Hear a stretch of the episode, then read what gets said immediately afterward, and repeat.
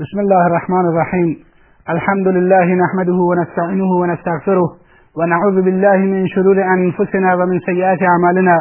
من يهده الله فلا مضل له ومن يضلل فلا هادي له. وأشهد أن لا إله إلا الله وحده لا شريك له. وأشهد أن محمدا عبده ورسوله صلی الله علیه و علی آله و صحبه اجمعین أما بعد بینندگان گرامی السلام علیکم و رحمت الله و برکاته همچنان در خدمت شما هستیم با حیات گرانمایه نبی اکرم صلی الله علیه و آله و سلم. در جلسه گذشته درباره ورود نبی اکرم صلی الله علیه و آله و سلم و اولین اقدام ایشون در مدینه منوره یعنی ساختن مسجد النبی به تفصیل سخن گفتیم. در این جلسه درباره یکی دیگر از اقدامات نبی اکرم صلی الله علیه و آله و سلم و آن هم ایجاد اخوت و برادری در میان مهاجرین و انصار سخن خواهیم گفت. اقدام دوم نبی اکرم بعد از ساختن مسجد ایجاد اخوت و برادری در میان مهاجرین و انصار بود. ناگفته نماند که اسلام به مسئله اخوت و برادری در میان مسلمانان از همان ابتدای امر تأکید بسیار زیادی داشتند. و فرمایشات قرآن کریم و نبی اکرم صلی الله علیه و آله و سلم دلیل بر این موضوع هستند. آنجایی که قرآن کریم میفرماید واعتصموا بحبل الله جمیعا ولا تفرقوا. به ریسمان خدا همه چنگ بزنید و متفرق و پراکنده نشوید. و همچنین پیامبر اکرم صلی الله علیه و آله و سلم در حدیثی که بخاری و مسلم روایت کردند فرمود لا تباغضوا ولا تحاسدوا ولا تدابروا و کونوا عباد الله اخوانا. نگاه کنید شما مسلمانان نسبت به یکدیگر بغض و دشمنی نورزید. به یکدیگر حسد نکنید. ولا تدابرو به یکدیگر پشت نکنید. بلکه کونو عباد الله اخوانا بلکه بندگان خدا باشید و برادروار در کنار یکدیگر زندگی کنید. ولا یحل لمسلم ان یهجر اخاه فوق ثلاث و برای هیچ مسلمانی جایز نیست که برادر مسلمانش را بیشتر از سه روز ازش قهر کند. همچنین در حدیثی دیگر که صحیح بخاری روایت می کند پیامبر اکرم صلی الله علیه و سلم فرمودند المسلم و اخو المسلم مسلمان برادر مسلمان هست. لا یظلمه ولا یسلمه بهش ظلم نمی کند و او را تنها نمی‌گذارد و من کان فی حاجت اخیه کان الله فی حاجته. و کسی که به دنبال برآورده ساختن نیاز برادرش باشد خداوند به دنبال برآورده ساختن نیاز اوست.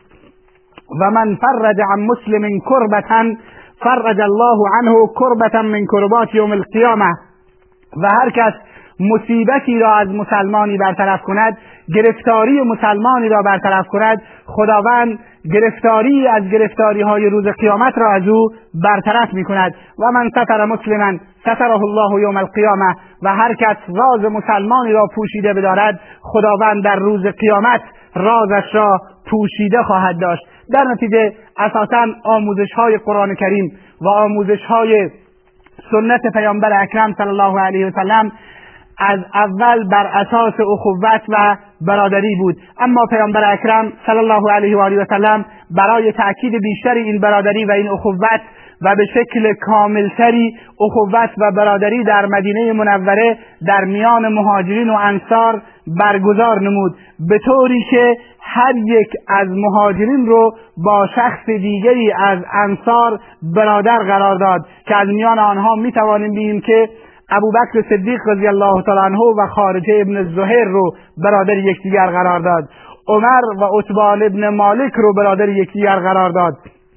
ابو عبید ابن جراح و سعد ابن معاذ را عبدالرحمن ابن عوف و سعد ابن ربی را زبیر ابن عوام و سلامه ابن سلامه رو تلهه و کعب ابن مالک را و این گونه هر مهاجری رو با یک نفر از انصار برادر ساخت و حقوقی را برای اونها معین نمود تا جایی که دو تا برادر مهاجری و انصاری که با یکدیگر برادر بودند از یکدیگر ارث می که بعدا این حکم منسوخ شد و ارث به خیشاوندان و به کسانی که خیشاوندشون هستند برگشت. در نتیجه مهمترین این یکی از اقدامات بسیار مهمی بود که پیامبر اکرم صلی الله علیه وسلم در میان مهاجرین و انصار برقرار نمود و تأثیر این برادری میان مهاجرین و انصار بسیار زیاد بود به طوری که در آینده مهاجرین انصار همهشون در کنار یکدیگر در جنگ ها و مبارزات علیه کفار و مشرکین شرکت می‌کردند و بعد از اینکه رسول اکرم صلی الله علیه وسلم فوت نمود با وجود اینکه ابتدا انصار گفتند خلافت حق ماست اما بعد از اینکه مهاجرین سخن گفتند به این چیز قناعت پیدا کردند و در مورد خلافت هم اختلاف نظری پیش نیومد. این اینی میرسونه که اون چیزی که می‌تونه ما رو وحدت مسلمانان رو با یکدیگر وحدت بدهد یک پارچگی. ایجاد کند در میان مسلمانان فقط دین و عقیده است نه چیزی دیگر نه شعاری دیگر. اونطوری که امروز بسیاری از نامسلمانان یا بسیاری از مسلمانان فریب خورده شعارهای دیگر و سخنان دیگر را برای وحدت و یک پارچگی ذکر می‌کنند و علتش هم همین است که در بسیاری از معرکه ها ما شکست می‌خوریم. پس درسهایی رو که ما می‌تونیم از این بگیریم از این مواخات و این اخوتی که پیامبر برگزار کرد بگیریم این هست اولین درس که عقیده اساس ارتباط است و بالاتر از هر گونه ارتباطی است. و اگر انسانی با انسان دیگر عقیدهش یکی نباشند فکر و اندیشهشون یکی نباشند هرچند از یک پدر و مادر هم باشند اما باز هم این ارتباطشون ارتباط درستی نیست و نمی‌تواند پایدار بماند چنانچه درباره نوح علیه السلام در قرآن کریم اینگونه آمده است که و نادا نوح ربه فقال ربی ان ابنی من اهلی و ان وعدك الحق هنگامی که آب از همه جا بیرون اومد و مردم می‌خواستند غرق بشن. نوح علیه السلام پروردگارش را صدا کرد و گفت ان ابنی من اهلی همانا فرزندم جزو خانواده هم هست و ان وعدک الحق و شما وعده شما حق است و شما وعده دادید که افراد خانوادهت را هلاک نمی کنم و انت احکم الحاکمین و تو بهترین فیصله کنندگانی. قال یا نوح انه لیس من اهلک. انه عمل غیر صالح. خداوند عزوجل فرمود نوح او جزو خانواده تو نیست.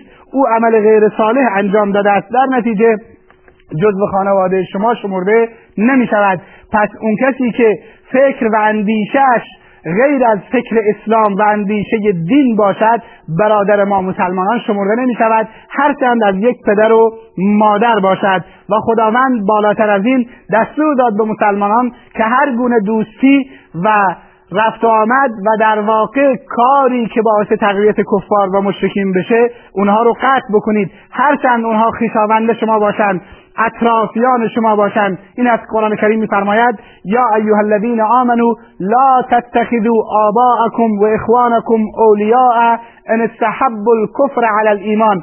ای کسانی که ایمان آوردید شما حق, حق ندارید.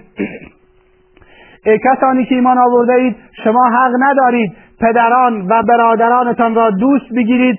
اگر اونها کفر رو بر ایمان ترجیح می‌دهند اگر اونها عقیده کفر و کفار رو بر ایمان بر مسلمانان ترجیح می‌دهند. شما حق ندارید اونها رو دوست بگیرید. و من یتولهم منکم فاولئک هم الظالمون. و کسی از شما که با اونها دوستی بکند اونها ظالم و ستمگر خواهند بود. در نتیجه حق ندارید با اونها دوستی بکنید. باز هم قرآن کریم میفرماید یا ایها الذین آمنو ان تطیعوا فریقا من الذین اوتوا الکتاب یردوکم بعد ایمانکم کافرین. ای کسانی که شما ایمان آورده اید اگر شما از گروهی از کسانی که به اونها کتاب داده شده یعنی از اهل کتاب پیروی بکنید یردوکم بعد ایمانکم کافرین. بعد از اینکه شما ایمان آوردید اونها شما رو برمیگردند و کافر می‌کنن. شما باید بدونید که مسلمانان دوست و برادر یکدیگر هستند و کفار دوست و برادر یکدیگر هستند. اونطوری که قرآن کریم در آیه 51 سوره مائده میفرماید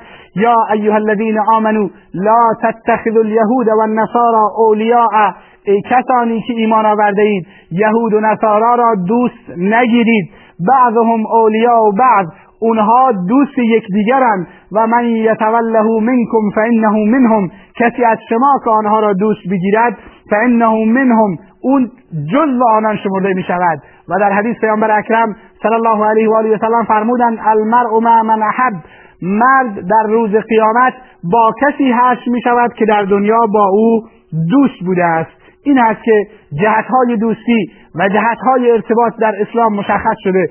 کفار دوست یکدیگر مسلمانان دوست و برادر یکدیگر هستند. اونطوری که قرآن کریم میفرماید انما ولیکم الله و رسوله والذین آمنوا. ولی شما دوستان شما خدا و پیامبر خدا هستند و مؤمنان هستند. الذین یقیمون الصلاة و یؤتون الزکات و هم راکعون. کسانی که نماز را برپا میدارند و زکات می‌دهند و رکوع خداوند رو انجام می‌دهند. این است که این آیه این پیمان اخوت به ما این درس را می‌دهد در تاریخ و به ما مسلمانان این را میآموزد که مسلمانان برادر یکدیگر هستند و این مطلب در آیات قرآن کریم مورد تاکید قرار گرفته و کفار دوست یکدیگر هستند و این مطلب هم در آیات قرآن کریم مورد تاکید قرار گرفته است و هر کس از شما مسلمانان که با کفار دوستی کند جزو آنان شمرده می شود و دوستی به خاطر خداوند نزد خداوند اهمیت بسیار بالایی دارد اونجایی که حدیثی است در صحیح مسلم که رسول اکرم صلی الله علیه و آله و سلم فرمود ان الله عز وجل یقول یوم القیامه خداوند عز وجل روز قیامت میفرماید این المتحابون به جلالی کجا هستند کسانی که به خاطر من با یکدیگر دوستی نمودند؟ الیوم اذلهم فی ذلی یوم لا ذل الا ذلی امروز اونها اونها رو من زیر سایه خود قرار می‌دهم. روزی که هیچ سایه به سایه من وجود ندارد و این ارزش دوستی رو نزد در اسلام و نزد پیامبر اکرم صلی الله علیه و سلم و نزد خدا میرساند. باز هم حدیث دیگری است در صحیح بخاری که عبدالرحمن ابن عوف و سعد ابن ربی رو پیامبر اکرم صلی الله علیه و سلم برادر یکدیگر قرار داد. سعد به عبدالرحمن ابن عوف رضی الله تعالی عنه گفت من از همه مردم انصار مال بیشتری دارم. شما بیایید مالم را تقسیم کنید و نصف مال از آن من باشد نصفش از آن شما باشد. همچنین سعد ابن ربی دو تا همسر داشت. و عبدالرحمن ابن عوف گفت شما نگاه کنید اگر می‌خواهید و میپسندید من یکی از همسرانم را طلاق می‌دهم. و بعد از گذشتن عدهاش شما باش نکاح بکنید. اما عبدالرحمن ابن عوف رضی الله تعالی عنه گفت خیر به من راه بازار رو نشان بدهید. بازار کجاست؟ سعد بن ربی رضی الله تعالی عنه راه بازار رو بازار قینقا را به عبدالرحمن ابن عوف رضی الله تعالی عنه نشان دادند و عبدالرحمن ابن عوف رضی الله تعالی عنه رفتند و اونجا مال زیادی رو کسب کردند و این اینی میرسونه که این اخوت و این برادری رو که پیامبر اکرم صلی الله علیه و آله و سلم میان مهاجرین و انصار برگزار کرده بود چگونه در خون و رگ و پی صحابه رضوان الله تعالی علیهم اجمعین نفوذ پیدا کرده بود که حاضر بودن مالهاشون رو تقسیم بکنن حتی زنانشون را در صورتی که مهاجرین انتخاب بکنن طلاق بدن تا مهاجرین با اونها نکاح بکنن. و این جایگاه محبت به خاطر خدا دوستی به خاطر خدا و اخلاص این دوستی رو در میان صحابه رضوان الله تعالی علیهم اجمعین میرساند. همچنین این قوت و برادری باعث شده بود که صحابه یکدیگر را نصیحت بکنند. اگر یکی از اونها راه خطا و راه اشتباهی رو در پیش گرفته بود دیگری او را نصیحت می‌کرد و اون هم حدیثی دیگر در صحیح بخاری است که پیامبر اکرم صلی الله علیه و آله و سلم میان سلمان و ابو دردا پیمان برادری و اخوت برگزار کرده بود. روزی سلمان به خانه ابو دردا اومد و دید که همسر ابو دردا ام دردا ژولیده هست و به سر و وضعش زیاد نرسیده است. ازش پرسید گفت ای ام دردا چرا شما این گونه ژولیده هستید؟ ام دردا بهش گفت سلمان برادرت ابو دردا نیازی به دنیا ندارد. هدفش این بود یعنی به زن و به من توجهی ندارد. سلمان رضی الله تعالی عنه در آنجا نشست تا اینکه غذا درست کردند. ابو دردا اومد به ابو دردا گفت غذا بخور. گفت من روزم ابو دردا گفت روزم غذا نمی‌خورم. سلمان رضی الله تعالی عنه سوگند خورد تا زمانی که شما غذا نخورید من غذا نمی‌خورم. و این گونه ابو دردا را که روزه نفلی داشت مجبور کرد تا همراه سلمان غذا بخورد. بعد از اون شب را هنگامی که خوابیدن می‌خواستند بخوابند ابو دردا به نماز ایستاد. سلمان رضی الله تعالی عنه بهش گفت که نه الان بخواب. باز در نصف شب بیدار شد تا نماز بخواند. باز هم اجازه نداد گفت الان بخواب. و در آخر شب هر دو تا یعنی سلمان و ابو دردا رضی الله تعالی عنهما بلند شدند و نماز خوندند. و سلمان گفت بله الان بلند بشو و نماز بخون. بعدش در پایانش نصیحت کرد این برادرش را ابو دردا را و گفت ان لربك عليك حقا و ان لنفسك عليك حقا و لأهلك عليك حقا شما باید بدانید که بدنت بر تو حقی دارد. پروردگارت هم بر تو حقی دارد و خانوادهت هم بر تو حقی دارند. اینطور نیست که شما یک کار رو به یک کس اختصاص دهید یعنی همه وقتت را در عبادت بپردازی و به همسر و خانوادهت نپردازی و حق جسم رو که حق استراحت و راحت دارد هم ادا نکنی. فعت کل ذی حق حقه.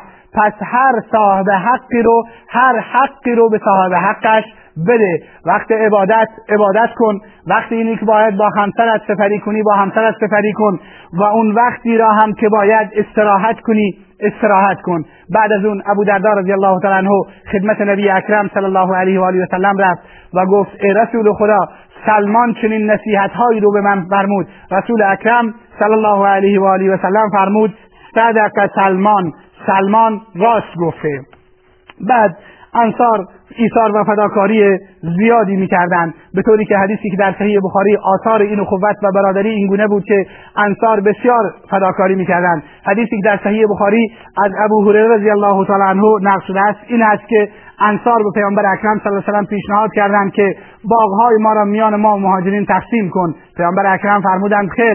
گفتند پس اونها را بگویید کار بکنند مهاجرین را بگویید کار بکنند و با ما در ثمر و میوه شریک باشند که نبی اکرم صلی الله علیه و سلم این کار رو کردند. تاثیر دیگر اخوت این بود که در ابتدای اسلام کسانی که در میانشون اخوت برگذاشته بود از یکدیگر ارث میبردند که بعدا این حکم منسوخ شد. این میرسونه که اقدام پس اقدام بعدی رسول اکرم صلی الله علیه و آله و سلم اخوت میان مهاجرین و انصار بود و این اخوت رگه های دوستی و ریشه های دوستی را در میان مهاجرین و انصار به شدت تقویت نمود طوری که تأثیر زیادی در حیات اجتماعی و فردی صحابه رضوان الله تعالی علیهم اجمعین تا آخر داشت. امیدواریم که خداوند به ما توفیق بدهد که تا جلسه دیگر که درباره فضایل انصار سخن بگوییم بتوانیم این توفیق رو داشته باشیم که در خدمت شما باشیم. و السلام علیکم و رحمت الله و برکاته